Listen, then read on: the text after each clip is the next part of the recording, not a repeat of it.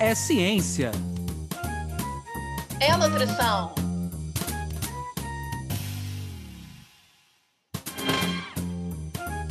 É nutrição.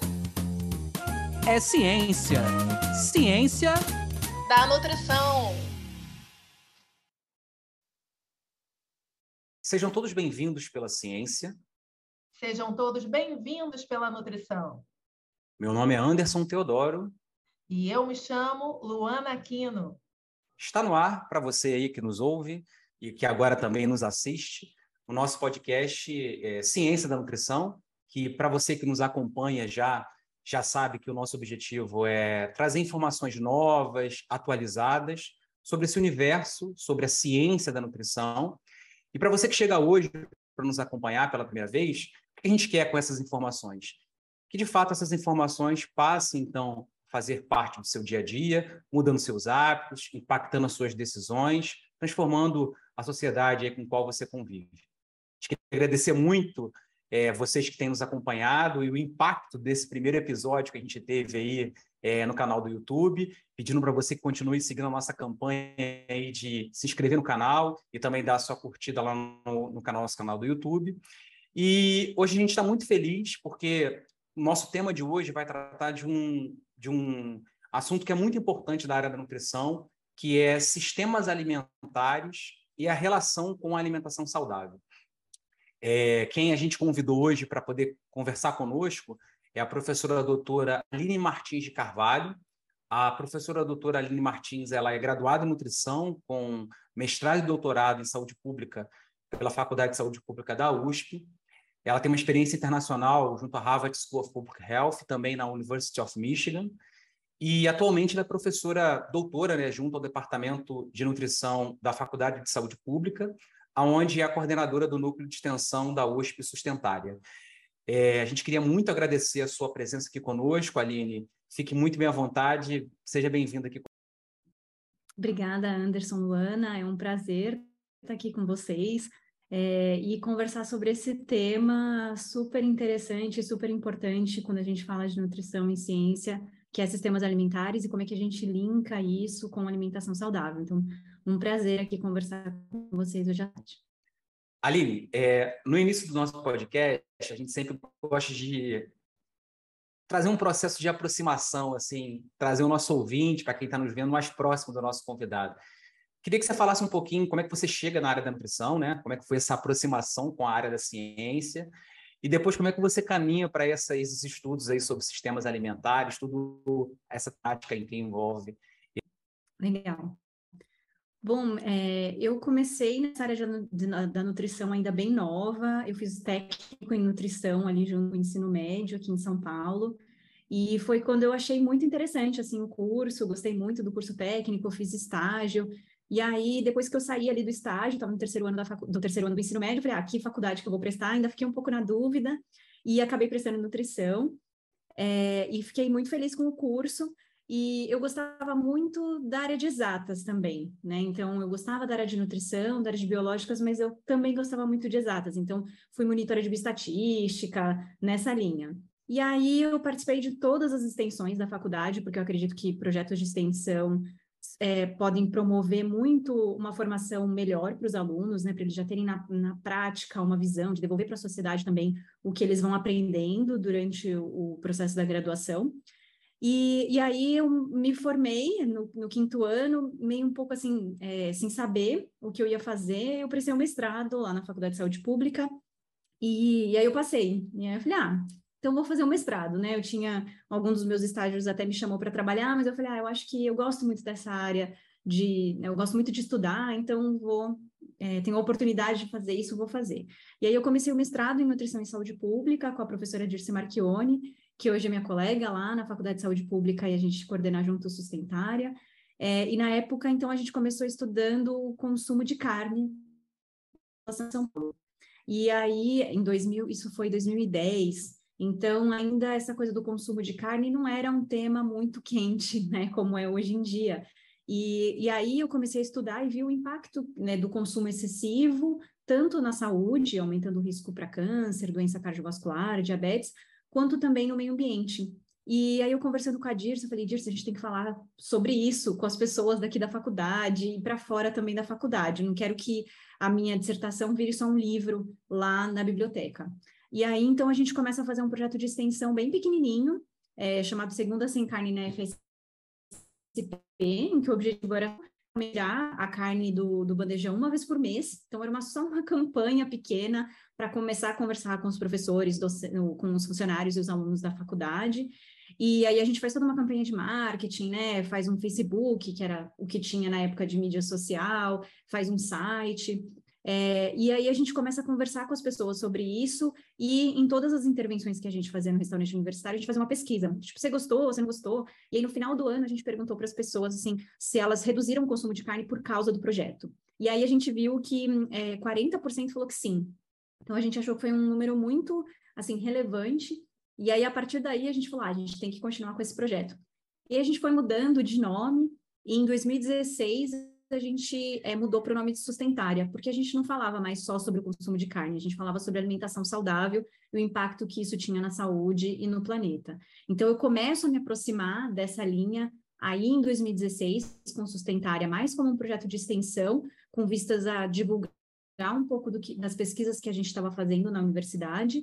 E depois, eu fui trabalhar na alimentação escolar aqui em São Paulo, fui nutricionista da prefeitura, e eu fui fazer um pós-doc no exterior, na Universidade de Michigan, e fiquei no departamento de nutrição com um professor que era muito dessa área de sistemas alimentares, que era o Andrew Jones. E aí a gente trabalhou um pouco nessa linha de o que é o sistema alimentar, como é que a gente pode aplicar isso no conceito brasileiro, né? Porque a maioria dos papers que se tem nessa área é do norte global, então a gente tem muito pouca coisa. Então eu queria muito trazer isso para o contexto brasileiro e saber como que era esse sistema alimentar aqui, como é que a gente podia medir, coisas tão diferentes, né, como alimentação, como meio ambiente, como é que a gente coloca tudo numa mesma base, né, num prato só. E aí foi assim que eu enveredei por essa linha, e aí o Sustentarea foi crescendo junto, né? Então hoje ele acabou virando um projeto grande, a gente tem cerca de 60 pessoas trabalhando voluntariamente no Sustentarea, não só em São Paulo, mas em várias partes do país, até fora também. E aí a gente também tem um podcast, fazendo propaganda aqui do Comida que Sustenta, para quem não conhecer, convido vocês também nas plataformas de áudio, e a gente também tem Instagram, site, enfim, diversos materiais, revista, para falar um pouco sobre sistemas alimentares no contexto brasileiro, para a população de forma geral, né? Para estudantes, mas também para a população geral. Aline, foi ótimo te escutar falando, ver esse passeio, né?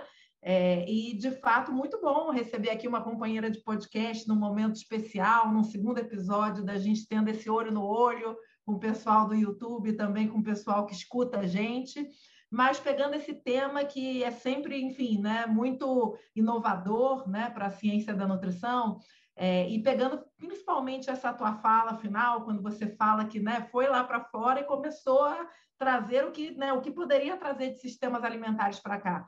E aí eu queria dividir com o pessoal que está assistindo a gente, escutando a gente, né, para deixar um pouquinho de história também junto do que a Aline está falando, que eu, como, né, nutricionista e professora de nutrição, quando eu estava começando, Aline Anderson, a dar aula como substituta lá na UF em 2008, eu lembro que eu ainda não tinha tido contato com isso na época de graduação, assim, com esse nome, com esse olhar que a gente dá hoje, né? Mas eu lembro que a pessoa que me apresentou algo que, tipo, olha, isso aqui a nutrição pode avançar muito. Foi o professor Luiz dos Anjos, né, que junto lá da Dirce, da Roseli, são grandes pesquisadores também dessa área de consumo e dessa repaginada, né? E eu lembro, Aline, dele dando o exemplo de um metrô, né? A gente foi para o metrô lá fora e comecei a ler artigos sobre isso, né? E olha que interessante esse exemplo, eu acho que o pessoal ia aquecendo, né, sobre essa temática. Tem a escada tradicional do metrô e tem uma escada do lado, aonde cada degrau é uma nota musical. Dó, ré, mi, fá, sol. E aí, dependendo da velocidade com que você sobe ou desce aqueles degraus, aquela música vai te estimulando a pegar a escada, que vai fazer você fazer mais atividade física, comparada à escada rolante. Então, ele como médico, né, ele não tem a formação de nutricionista, apesar de, né, ser uma das grandes referências da área, ele estava catucando ali a gente, professores e alunos de nutrição, do tipo, gente, não adianta só vocês darem as orientações se quando a pessoa chega naquele entorno ali, ela encontra situações mais ou menos favoráveis. Então, foi ali em 2008 que eu acordei para essa história, entendeu? Mas eu queria muito aproveitar toda a tua experiência na área e que você pudesse dividir com a gente, né? Principalmente para aquele ouvinte que nunca escutou esse termo, que nem da nutrição é. O que são sistemas alimentares? Como é que isso aqui tem força no nosso país? Ah, muito legal, Luana, você contar um pouco sobre isso, né? Porque eu, como nutricionista, como professora, quando eu ia falar sobre alimentação, né? O que a gente aprende... é muito o que está no prato, né? A gente olhar aquilo que está no prato, quais são os nutrientes, o que, que isso impacta na saúde. Mas eu acho que esse contexto de sistemas alimentares começa a falar para a gente muito além do prato, né? Então, a gente tem que olhar para aquele prato e ver que a comida veio para ali, né? Da onde ela veio, como ela foi produzida, por quem, com quais interesses, e ela chega ali para quem que vai comer aquele prato, né? Porque muitas vezes quando a gente olha um prato, a gente já fala, ah, isso é saudável, isso não é. Com alimentação sustentável, pensando no contexto de sistemas alimentares, você não consegue dar essa resposta, porque você olha aquele prato, mas você não tem informação muito além do que está aquilo ali que você está vendo, né? Então, ele começa a falar muito mais do que nutrientes, e da relação entre os nutrientes, de como isso vai impactar na saúde. Mas também a gente começa a pensar como é que isso vai impactar no meio ambiente, quais são as questões culturais, econômicas que podem proporcionar para aquele prato de fato ser consumido ou não.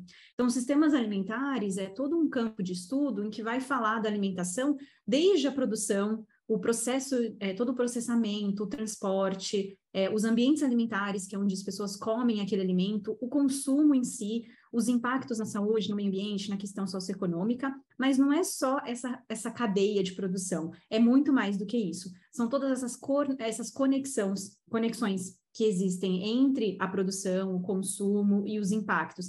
E isso é mediado por diversas questões, então políticas, ambientais, climáticas, de migrações, né? O que a gente come aqui é muito influenciado da onde a gente veio, da nossa cultura, do nosso hábito. Então, são todas essas conexões. Então, é algo bem complexo. Não dá para a gente falar que é algo simples, até é tratado como um sistema complexo mesmo, de fato, como uma categoria de estudo como sistema complexo, e vai tentar verificar essas relações, em que uma pequena alteração na produção de alimentos, isso pode impactar de forma muito grande, por exemplo, o consumo em uma determinada parte do país. Então, um exemplo que eu dou é quando a gente teve o boom da quinoa, né? Então, alguns anos atrás, todo mundo falava sobre, tem que consumir quinoa, porque quinoa é um alimento maravilhoso para a saúde, tem vários componentes, compostos bioativos que são muito importantes, e de fato, sim, né?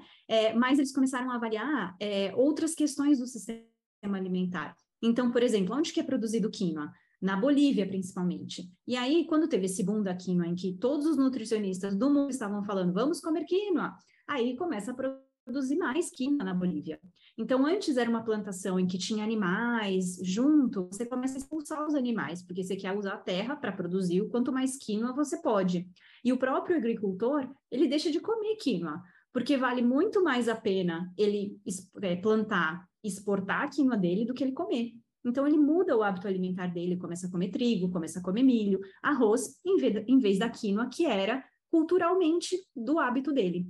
Então, quando a gente começa a pensar em sistema alimentar, a gente para de olhar só para o nutriente. Então, será que esse boom da quinoa foi sustentável, pensando em sistemas alimentares, né? Pensando lá na Bolívia? Provavelmente não. Então, acho que sistemas alimentares é isso, é a gente tentar olhar de uma forma mais holística a alimentação, pensando não só nos componentes químicos e compostos bioativos que a gente tem, mas o quanto de impacto isso teve na produção, quem produziu, como, quem está comendo, e como é que isso vai se relacionar com o resto das pessoas. Muito legal, Aline, você trazer essa introdução para a gente. Eu acho que contextualizar para quem está nos acompanhando aí a complexidade desse tema, né? Eu queria ouvir, então, a opinião de você, Camila. O que você está achando do programa aí? Qual é a dica que você traz hoje para quem nos acompanha sobre essa temática? Olá, Anderson, olá, Luana e olá, ouvintes do podcast Ciência da Nutrição. O episódio de hoje está muito interessante e é extremamente importante falar sobre a questão sustentável quando falamos em sistemas alimentares. Por isso, trago como dica um documento que traz um manifesto, Do Núcleo de Apoio de Atividades de Cultura e Extensão da USP, nasce o Sustentare, o qual a nossa convidada Aline faz parte e desenvolveu o documento Alimentação Sustentável, Manifesto Sustentarea.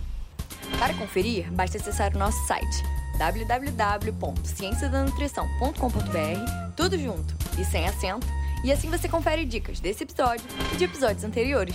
Não deixe de conferir! Obrigado, Camila. Aline, você terminou falando, dando um exemplo, né, clássico de uma produção de alimentos que impactou todo o sistema. Entrando um pouquinho no lado da ciência, né?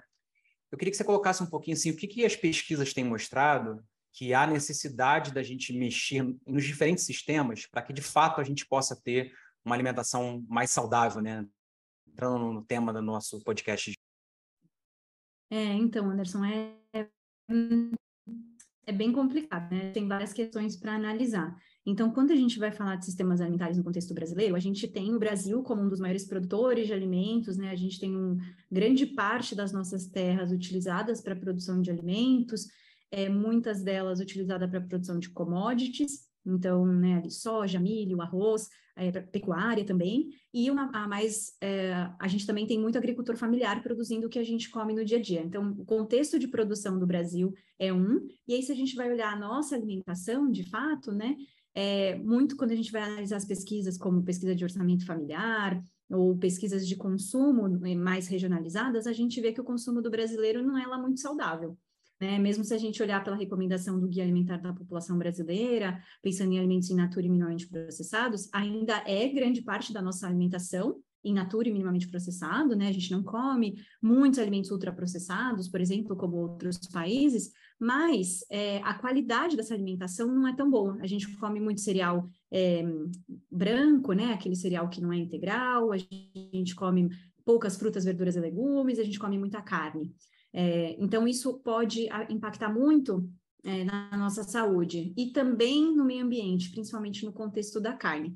Então, a gente pensar em uma alimentação saudável dentro desse sistema alimentar, a gente pode falar desde a produção. Então, qual é a produção de alimentos em que a gente vai influenciar, né? O que seria melhor, tanto para a terra, quanto para o agricultor, quanto para a nossa saúde? Uma alimentação mais diversificada, né? A gente tem uma biodiversidade super imensa no Brasil e que muitas das plantas que a gente tem, que são comestíveis, a gente não come, por diversos motivos. Então, o nutricionista poderia atuar estimulando o consumo de alimentação mais biodiversa, porque provavelmente são mais frutas, verduras, legumes, e com isso você vai aumentar, por exemplo, mais fibras, a diversidade mesmo da dieta, minerais, vitaminas. Então, essa é uma das características, por exemplo, que a gente pode pensar no tipo da produção do alimento.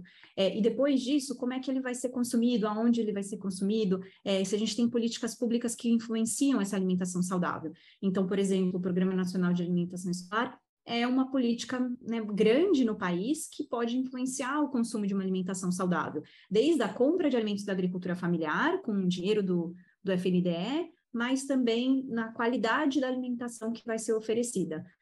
O recurso que a FNDE passa, né, não tem sofrido alteração há uns bons anos e é um valor muito pequeno, mas vários municípios ainda conseguem ter um aporte e com isso melhorar bastante a qualidade da alimentação oferecida para os estudantes. Então, aí é um exemplo até da política pública impactando no sistema alimentar e ofertando uma alimentação mais saudável. Quando a gente fala disso, é tudo isso, né? Quando a gente pensa em pecuária, que o Brasil é um dos grandes produtores e exportadores de carne do mundo e a gente come muita carne. A gente é um dos países que mais come carne. Quando a gente vai ver o impacto disso na saúde, por exemplo, a gente sabe que o consumo excessivo aumenta o risco de câncer de cólon, aumenta diabetes, aumenta doença cardiovascular. Mas, além disso, a pecuária no Brasil, ela é um dos setores da economia que mais impactam no meio ambiente. Hoje em dia, a gente sabe que cerca de 70% dos gases de efeito estufa do país vêm de forma direta ou indireta da produção de alimentos. Então, isso é principalmente pela produção e também pelo desmatamento, que muitas vezes é utilizado para colocar soja, para colocar milho e para colocar gado também. Então, quando a gente pensa em sistema alimentar, e alimentação saudável, a gente começa a olhar tudo isso, né? A alimentação local, de onde que vem? A gente está comendo mais alimentação produzida no nosso estado, na nossa cidade, ou está comendo muito mais também alimento que vem de outro país, que não faz parte da nossa cultura? Então, é um pouco de tudo isso quando a gente começa a falar em sistema alimentar e alimentação saudável. Bacana, Aline. Realmente é um olhar muito mais ampliado, né, que articula, enfim, faz a nutrição, a ciência da nutrição se engrandecer ainda mais, né? E agora eu queria muito aproveitar a tua experiência, tanto aqui, né, nacional, né, na USP, com o projeto de extensão sustentária, mas também a tua experiência de pós-doc e de estágios em outros países, né? Queria muito que você pudesse partilhar com quem está nos escutando e nos vendo experiências exitosas nessa área de sistemas alimentares saudáveis, sustentáveis, né? Seja do projeto de extensão lá do Sustentarea, seja o que você viu de grupo de pesquisa, os pesquisadores lá fora, que pode servir de palhinha para quem pesquisa nessa área. Legal, Luana. O que a gente percebeu bastante é que só informação não é suficiente para mudar comportamento. Então, essa foi o nosso grande primeiro aprendizado, mas que a gente tem que continuar oferecendo informação, educação para a população, conversando com a população sobre esse tema, porque se não tiver educação, aí é que não muda mesmo, mas só a educação não é suficiente, a gente precisa oferecer suporte. E aí, nesse suporte, a gente pode fazer isso de diversas formas. Então, principalmente na pandemia, que a gente não tinha muito esse contato com as pessoas, a gente fazia muita receita em casa, e mostrava para as pessoas como elas poderiam fazer. Então, dá um suporte, porque não adianta a gente falar para as pessoas assim, ah, você tem que comer mais verdura, mais legume, mais cereal integral, e carne, se você não fala como que ela pode fazer isso. Então, dá esse suporte de mostrar alguma coisa diferente que ela pode fazer no consumo dela, eu acho que é fundamental para a gente começar a tentar ter uma mudança de comportamento efetiva.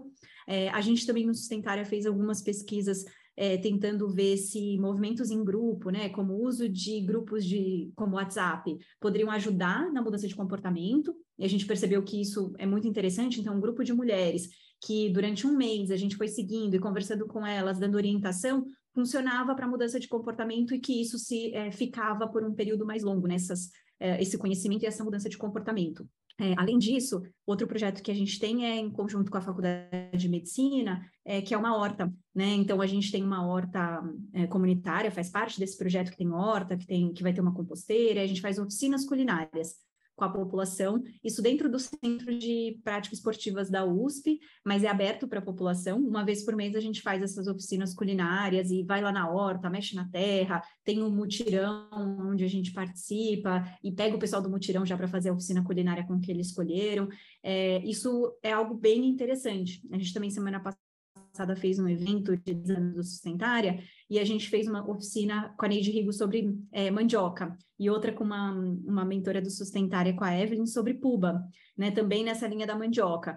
E foi muito legal isso, da gente trazer para a universidade produtor rural, merendeira, nutricionista que está lá trabalhando na rede, né, e colocar todo mundo junto, o pessoal da ocupação, da 9 de julho aqui de São Paulo, né, que está oferecendo alimentação para a população em necessidade. Então, vamos colocar todo mundo junto e vamos falar sobre mandioca, que é uma raiz tão brasileira em que a gente pode estimular o consumo. Então, acho que esses são alguns exemplos do que a gente vê aqui. Eu acho que a horta é algo super legal para a gente estimular, é algo que dá muito trabalho, que você tem que ter pessoas para ir lá regar, cuidar, mas mexer na terra, né, e ver o alimento, ver quanto tempo o alimento demora para crescer, isso pode ajudar até a reduzir o desperdício, porque a gente sabe que hoje na sociedade que a gente tem, que vai lá no mercado e compra uma fruta, é muito fácil você falar, estraga na minha geladeira, vou lá, jogo fora e compro outra, né? Então, acho que quando você começa a se reconectar com a natureza, com a alimentação, pensando de onde ela vem, isso pode ajudar em mudança de comportamento, tanto a ter uma alimentação mais saudável, quanto também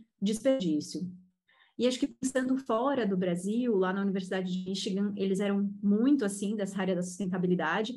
Então, em todos os eventos, por exemplo, tinham aqueles lixos, né, do que era orgânico, do que era compostável, mas não só isso. Tinha uma pessoa, um aluno voluntário, que ficava do lado do lixo, ajudando as pessoas a falar, ó, isso aqui de fato é compostável, isso aqui é reciclável, isso aqui não é nada, vai ter que ir para o lixo comum mesmo, né? E aí a própria universidade recolhia aquele lixo compostável e tinha uma composteira gigante. E os alunos trabalhavam na horta e o que era produzido na horta ia para o dining hall, que era lá o restaurante universitário deles.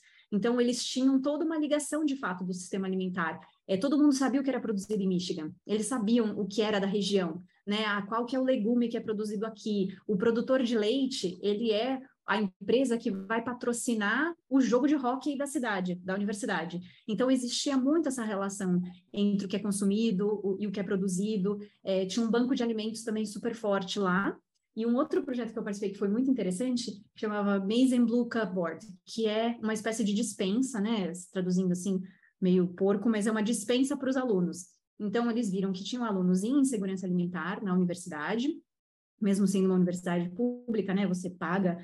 Tinham alunos que não tinham condições de comer uma alimentação saudável. Então, eles tinham esse projeto, que primeiro era um projeto de alunos, onde uma vez por mês os alunos podiam ir lá e pegar os alimentos. Então eles pegavam doações de padarias, de mercados, da feira de produtores e deixavam disponível, os alunos iam lá, pegavam o alimento e levavam para casa, e nenhuma pergunta era feita, então era realmente para estimular essa segurança alimentar.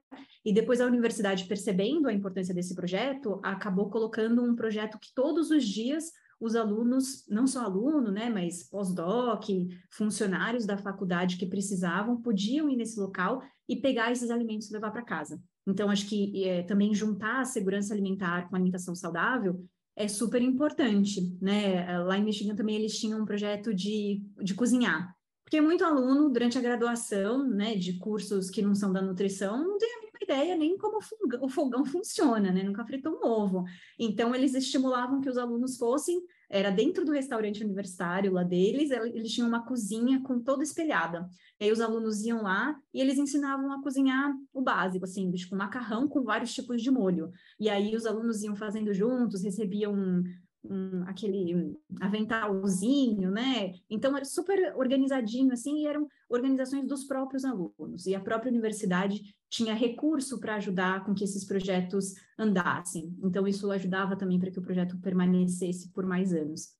Enfim, acho que são vários projetos, assim, né? Mas que eu acho que o importante é a gente identificar no nosso local o que a gente pode fazer. Então, eu comecei lá com o Segunda Sem Carne, porque era o que estava à minha altura. Eu era uma aluna de mestrado, em que a minha orientadora comprou a ideia, a gente foi conversar com a gerência do restaurante e conseguiu fazer. Muitas vezes a gente não vai ter isso, né? Mas o que a gente pode fazer até dentro da nossa casa? O que a gente pode mudar?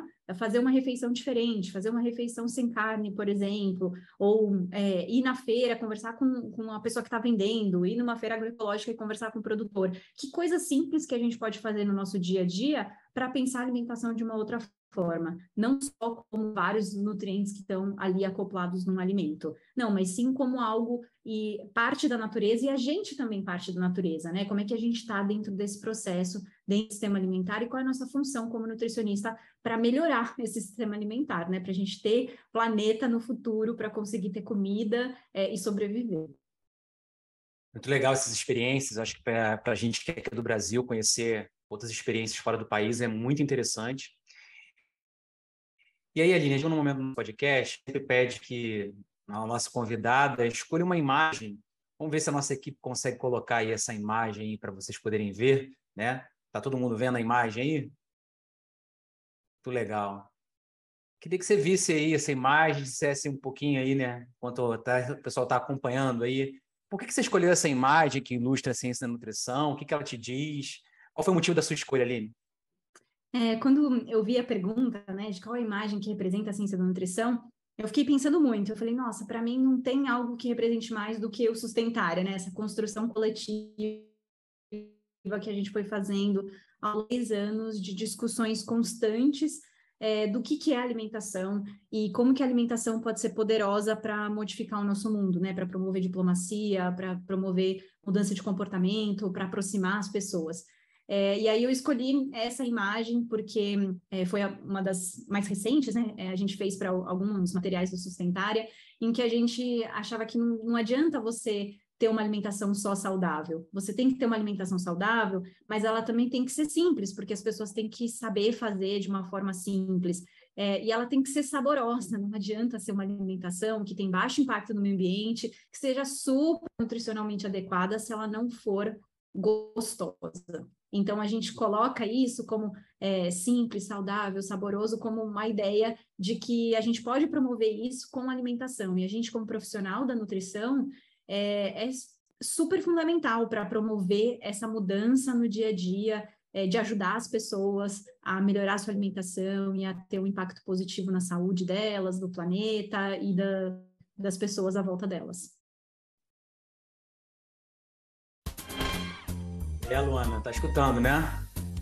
Tocou essa musiquinha, infelizmente, tá na hora da gente encerrar o nosso programa. O papo hoje estava muito legal, né? Caramba, então hoje foi demais, realmente, né? Essa troca com vocês, aprender com a Aline. Aline, que experiências fantásticas que você dividiu com a gente, né? E que interessante olhar essa imagem que você escolheu, né? Que o simples é uma coisa que realmente atinge, né? A sociedade, faz mudar hábitos. Todos aqueles S são importantes, mas o simples e valorizar, pessoal, as pesquisas da Aline e de todo mundo que trabalha com sistemas alimentares sustentáveis, que a Aline vem da área de consumo, é uma área treta de pesquisa e ela migrou para uma área ainda mais complexa, né? Mas quanto mais a gente se aprofunda em pesquisas complexas, mais a gente vê que a nutrição simples tem o seu valor, né? Então, Aline, muito obrigada, foi fantástico aprender contigo. E por agora eu queria muito saber da Bianca. Bianca, aonde que o pessoal pode escutar outros episódios, nos assistir no YouTube, trocar com a gente pelas redes sociais? Fala com a gente, Bianca, relembra. Olá pessoal, aqui é a Bianca. Estou passando para avisar que as nossas redes sociais estão a literalmente um clique de você. Para nos encontrar no Facebook e Instagram, basta pesquisar por @podcastciência da nutrição. E você também pode acessar o nosso site através de cienciadanutrição.com.br, onde lá você vai encontrar mais informações sobre esse episódio e os anteriores. Obrigada, querida. Aline, mais uma vez, obrigada. E por agora eu queria ter o prazer de abrir mais uma vez o microfone do podcast Ciência da Nutrição para que você possa deixar suas considerações finais, algum recado, enfim, alguma inspiração. Fica à vontade. Ai, muito obrigada, Luana, Anderson. Foi um prazer conversar aqui com vocês hoje. E eu só queria deixar, então, alguns artigos, né, para quem quer seguir essa área acadêmica.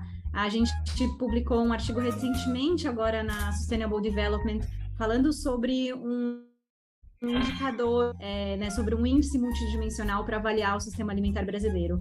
Então, depois eu deixo para vocês a descrição desse artigo, em que tenta juntar essa questão ambiental, social, econômica e nutricional num indicador só, e avaliar isso em todo o nosso contexto brasileiro. Então, como é que a gente ranqueia os nossos estados e como é que a gente pode aproveitar a experiência de um estado em outro para transformar o nosso sistema alimentar em algo mais sustentável.